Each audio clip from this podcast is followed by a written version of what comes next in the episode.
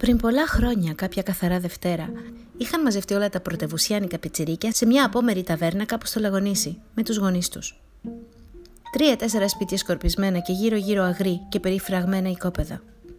Κάπου στη μέση μια παράγκα, ξεχαρβαλωμένη, ξύλινη, βρώμικη. Δίπλα ένα υποτυπώδες κοτέτσι. Και εκεί ο θησαυρός.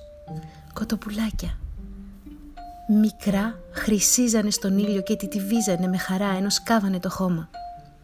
Δίπλα τους ένας αξιρίστος κοκαλιάρης, λίγο βρώμικος γέρος. Η μικρή δεν μπορούσε να αντισταθεί. Λάτρευε τα ζώα και η μοναξιά στη μεγάλη πόλη γινόταν λιγότερο αφόρητη όταν κατά καιρούς μάζευε σαλιγκάρια, ακρίδες και ό,τι άλλο μικρό ζωντανό της επέτρεπαν να κρατήσει οι γονείς της. «Παππού, να μπω να τα χαϊδέψω», και δεν μπαίνεις. Άνοιξε την πόρτα. Τέσσερα ξύλα καρφωμένα με σύρμα ανάμεσά τους και βρέθηκε στο λασπόδε έδαφος μπροστά στο σπίτι του. Γύρισε απορριμμένη στα υπόλοιπα παιδιά. Δεν θα έρθετε! Δεν καταλάβαινε πώς μπορούσαν να αντισταθούν σε αυτά τα πουλάκια. Σήκωσε τους ώμους της και έτρεξε να πιάσει ένα. Μετά από δέκα λεπτά ευχαρίστησε τον παππού και βγήκε έξω. Γιατί δεν ήρθατε, Ε, τον άφησε η γυναίκα του. Και; Δεν καταλάβαινε τι σχέση έχει αυτό με τα κοτόπουλάκια της. Απάντηση δεν πήρε γιατί απλά αναπαράχθηκε σε παιδικά στόματα, κάτι που ακούστηκε στο τραπέζι από τους μεγάλους. Κάτι που δεν είχε νόημα ή εξήγηση. Όταν είσαι 7, 8, 9 χρονών, λίγα πράγματα έχουν σημασία. Και ένα από αυτά ήταν τα κοτοπουλάκια.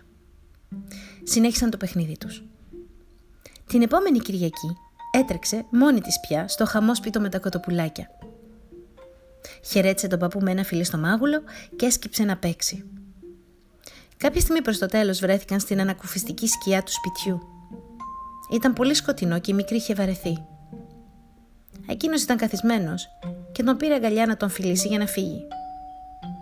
Σηκώθηκε και εκείνη ασυναίσθητα και από συνήθεια όπως έκανε με τον μπαμπά της, τύλιξε τα ποδαράκια της γύρω του για να μην είναι βαριά. Ένιωσε το δάχτυλό του να την πιέζει.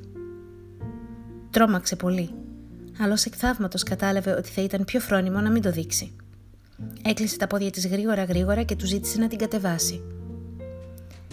Εκεί πήρε το πρόσωπό της στα χέρια του και προσπάθησε με ελαφριά πίεση να την κρατήσει ίσια μπροστά του για να τη φιλήσει στο στόμα.